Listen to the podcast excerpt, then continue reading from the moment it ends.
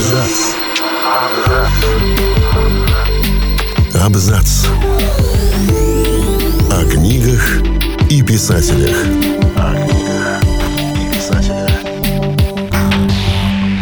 США и странах Европы Майкл Крайтон – прославленный писатель-фантаст и сценарист. Его книги разошлись тиражом более 200 миллионов копий по всему миру. Более 10 романов вышли на большие экраны. Самое известное творение – кинофраншиза «Парк юрского периода». Всем привет, я Олег Булдаков, и сегодня расскажу вам о жизни и книгах Майкла Крайтона. Писатель-фантаст родился 23 октября 1942 года в Чикаго, штат Иллинойс, в семье журналиста Джона Хендерсона Крайтона и домохозяйки Зулы Миллер Крайтон. Первое имя он получил в честь отца, но с ранних лет его назвали по второму, чтобы не путать с главой семьи.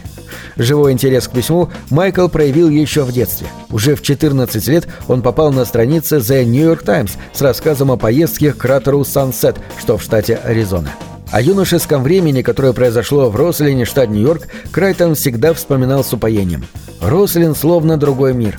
Там не было насилия, жестокого обращения с детьми, убийств и страха. Никто не употреблял наркотики. Я много катался на велосипеде, брал уроки игры на фортепиано. Такой была моя жизнь, свободной. Все дети любили учиться, поэтому все, кто родом из Рослина, имеют престижное образование. Последнее относится и к самому Майклу. В 1960 году он поступил в Гарвардский университет на филологический факультет. В Гарварде один из профессоров занижал Майклу оценки. Майкл доказал остальным, что это так, сдав эссе Джорджа Оруэлла под своим именем. В итоге получил четверку с минусом. Позже фантаст говорил, Джордж Оруэлл был прекрасным писателем, и если даже ему ставили 4 с минусом, то мне обучаться литературному мастерству там точно не стоило. Предвзятое отношение некоторых преподавателей заставило уроженца США перевестись. В итоге в 1964 году он с отличием окончил бакалавриат по направлению «физическая антропология». Затем Крайтон всерьез заинтересовался медициной.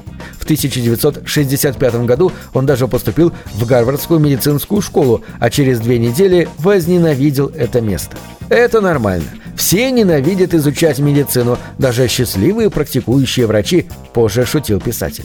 В 1969 он получил степень доктора медицины, но так и не стал практиком, потому что сосредоточился на литературе.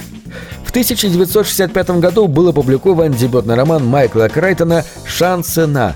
В нем описывалась попытка ограбления с помощью технических примочек. Книга вышла под псевдонимом Джон Ланг, Тогда уроженец США еще планировал стать врачом и не хотел, чтобы его пациенты беспокоились, что он будет использовать их в качестве прототипов. Роман Шансена понравился критикам и читателям. В 1969 году были выкуплены права на экранизацию, но фильм так и не вышел. Окрыленный успехом, Майкл в 1967 всего за 11 дней написал роман «Первая царапина» о смышленном юристе, которого принимают за убийцу.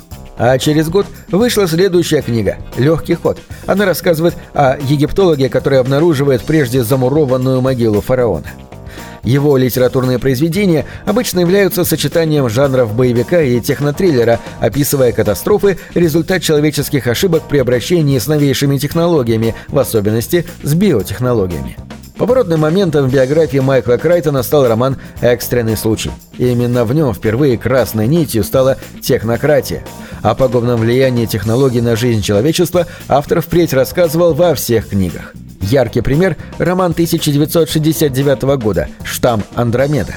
Эту книгу о губительном микроорганизме Майкл впервые выпустил под собственным именем. «Штамм Андромеда» – самый важный роман в его карьере, с него и начинается череда бестселлеров – Права на экранизацию были проданы за невероятные по тем временам 250 тысяч долларов. Одноименный фильм вышел в 1971. В 70-х годах Крайтон сам сосредоточился на кинематографе. Смещению интересов способствовала экранизация его романа «Человек-компьютер» об эпилептике, который превращается в маньяка-убийцу под воздействием искусственного интеллекта. Кинокомпания Warner Bros. попросила писателя адаптировать книгу под сценарий, но он так отошел от оригинала, что был уволен. Возмущенный Крайтон согласился продать права на экранизацию своего следующего романа «Двойник» только при условии, что его наймут сценаристом. Фильм имел успех. На этой волне фантаст примерил амплуа режиссера и сам снял полнометражную картину «Мир Дикого Запада. О восстании роботов».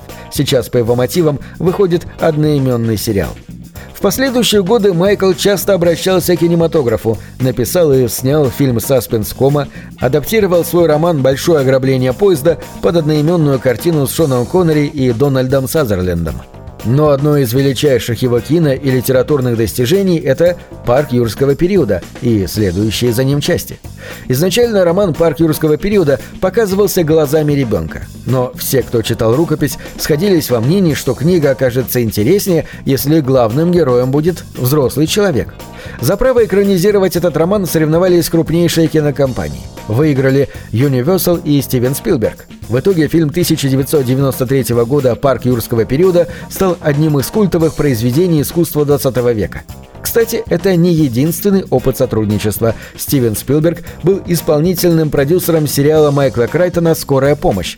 Вместе они добились для писателя невозможного. В 1994 году «Парк юрского периода» гремел в кинотеатрах, «Скорая помощь» на телевидении, а роман «Разоблачение» стал бестселлером.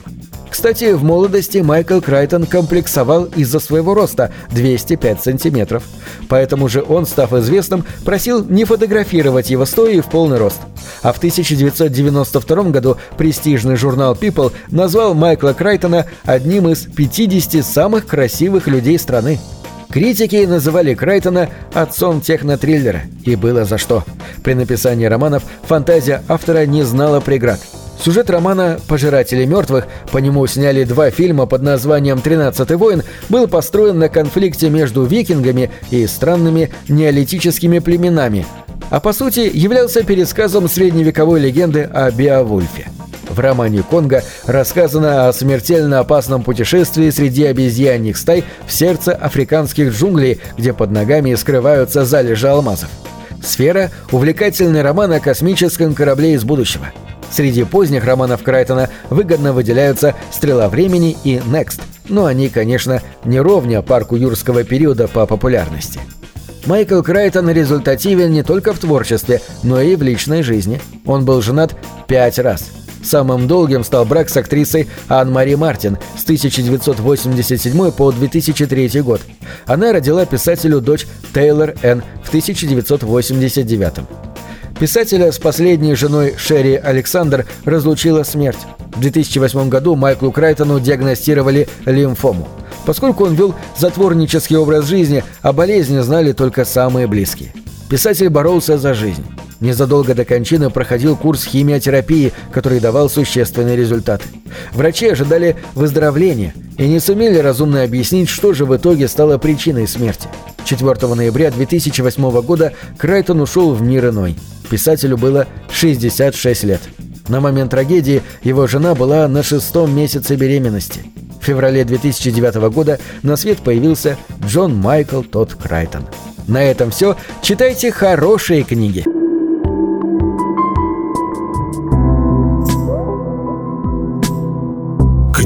Это двери, что выводят тебя из четырех стен — с ними ты проживаешь другие жизни, а свою умножаешь в тысячу раз. Тысячу раз.